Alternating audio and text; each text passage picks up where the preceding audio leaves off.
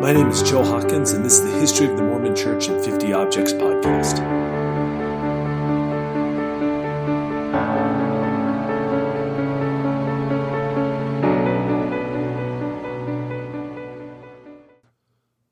Hello again, and welcome to the History of the Mormon Church in 50 Objects, Episode 3 Urim and Thummim. Now, just to recap again, we're still in the golden years of Mormon objects only we've narrowed our scope a bit to the years 1827 to 1830.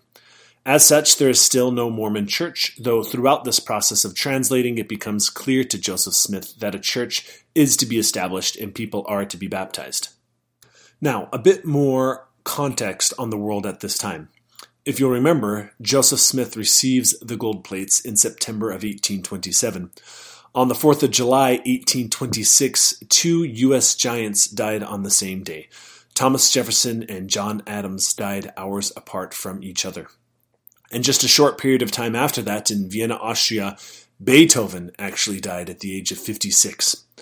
However, most importantly for the future of the Mormon Church, in 1829, Mexico would begin to resist President Andrew Jackson and the purchase of Texas, which will eventually lead to war. In a future episode, we'll discuss how 20 years from now, in 1846, the only religiously based unit in U.S. military history, the Mormon Battalion, will be called upon to serve and fight in the Mexican American War. Those future Mormons will make a grueling march of nearly 2,000 miles from Iowa to San Diego, California to serve their country.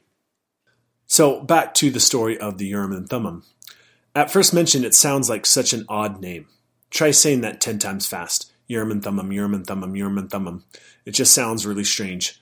If you'll remember, the name Urim and Thummim was first mentioned to 17 year old Joseph Smith as one of the objects the angel Moroni told him about that was concealed with the gold plates. Now, real quick, I have to say, when I first heard the name Urim and Thummim in Mormon history, I thought Joseph Smith and or the angel Moroni are sure creative with their naming of objects. However, it would appear that if the Urim and Thummim were named by Joseph, he would be quite the Jewish and Old Testament scholar. Now, before digging into their role in Mormon history, let's talk a bit about their background. The name Urim and Thummim, translated from Hebrew, is light and perfection. In Latin, it's more closely translated to light and truth. The Latin equivalent is lux et veritas, and I'm sure I just murdered that pronunciation. If you're a student of the University of Montana or Indiana University, you'll recognize that phrase, lux et veritas, as the motto of your university. Even more to the point, if you've seen the coat of arms for Yale University, and if you're close to a web browser, you should Google this, their coat of arms actually says lux et veritas, light and truth, below an open book with the words Urim and Thummim written in Hebrew across the book's pages. It's right there on their coat of arms. So, why then is the coat of arms for one of the top educational universities in the world emblazoned with Urim and Thummim? To answer that, we have to understand the Urim and Thummim's role in ancient biblical history. The phrase Urim and Thummim first pops up in the Exodus story as part of the vestments that Moses is commanded to dress those acting in the priesthood. It says, And thou shalt put in the breastplate of judgment the Urim and Thummim, and they shall be upon Aaron's heart. Aaron wore his Urim and Thummim to bear the judgment of the Lord. He needed that light and truth. Later in the Old Testament, they pop up a few more times, again as instruments that assisted in translating God's will to the people. Both in Nehemiah and Ezra, it mentions that when Jewish exiles, while returning from Babylon, came upon a disagreement they couldn't resolve, they would wait for it to be settled by a priest with the Urim and Thummim. So, with that biblical context in place, it might better serve our purposes to say that the angel Moroni was delivering instruments to Joseph Smith that bring light and truth to the world. So, to Joseph Smith's Urim and Thummim. Again, the angel Moroni delivered the Urim and Thummim with the gold plates. However, unlike the gold plates, others were allowed to look upon the Urim and Thummim, so we have a pretty accurate idea as to what they looked like. According to Joseph, they were two transparent stones, but I think I like Lucy, Joseph's mother's description, the best, She described them as two smooth, three cornered diamonds. So, how did Joseph use the Urim and Thummim? Well, you'll remember he only had them for just under three years. The physical method for using the Urim and Thummim was as Joseph sometimes described them as spectacles. In the box Moroni guided Joseph to find, there was the golden plates, the Urim and Thummim, and a breastplate that, when worn against the chest, had a silver bow connected to it that extended in front of one's face. So Joseph would then place the two clear stones, the Urim and Thummim, in the bow, and they'd be like glasses that when he looked through, he could translate the gold plates. Now, there are also a few sources that state that he occasionally put the Urim and Thummim in a hat, just like the seer stone, to help him block out the light as he was looking into the stones to receive revelation. Joseph didn't just use the Urim and Thummim to translate the gold plates, however. Uh, the story goes that sometime after Oliver started working as scribe for Joseph, they were discussing the fate of the Apostle John, a topic that was apparently quite interesting to many people at that time.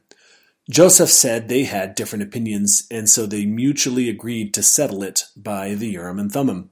The answer came in a vision um, of parchment that Joseph translated, which is now found in the Mormon Church's Doctrine and Covenants, section 7. So they didn't just use the Urim and Thummim to translate the gold plates, it also answered pressing gospel questions. Could anyone else use the Urim and Thummim? The short answer is it didn't work for anyone else. Oliver Cowdery, wanting to play a larger role in the translation work, uh, petitioned Joseph to ask the Lord if he could also translate. Joseph was open to Oliver trying this out, but we don't have many details on exactly what transpired, but we do know that it never really worked out for Oliver. He couldn't get the Urim and Thummim to work. Apparently, Joseph was the only one who was able to work the Urim and Thummim. Discouraged though Oliver was, he continued to scribe and they finished translating the gold plates. So, with the translation of the gold plates finished and the Book of Mormon ready to be printed, what happened to the Urim and Thummim? Joseph said at that point he then gave the Urim and Thummim along with the gold plates back to the angel Moroni. Joseph Smith goes on record as saying that he no longer needed a seer stone, he no longer needed the Urim and Thummim, he could understand and receive revelation and translate directly the will of the Lord. So, what of the Urim and Thummim? What of this object of light and truth the angel Moroni brought to the world? I found this quote from a member of the Quorum of the Twelve Apostles for the Mormon Church. Richard G. Scott says, quote, What does the Book of Mormon mean to you? Has it been a source of inspiration and power in your life? Will it continue to be? If you have not yet drunk deeply from this fountain of pure truth, with all my soul I encourage you to do so now.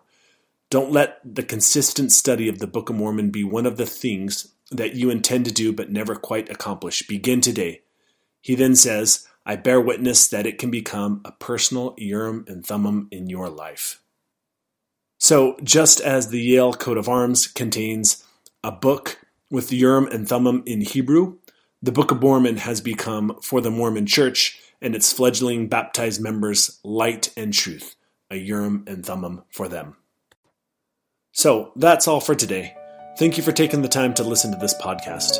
Again, if you have feedback, questions, or comments, you can reach me directly at joe, H-O-M-C, history of Mormon Church at gmail.com.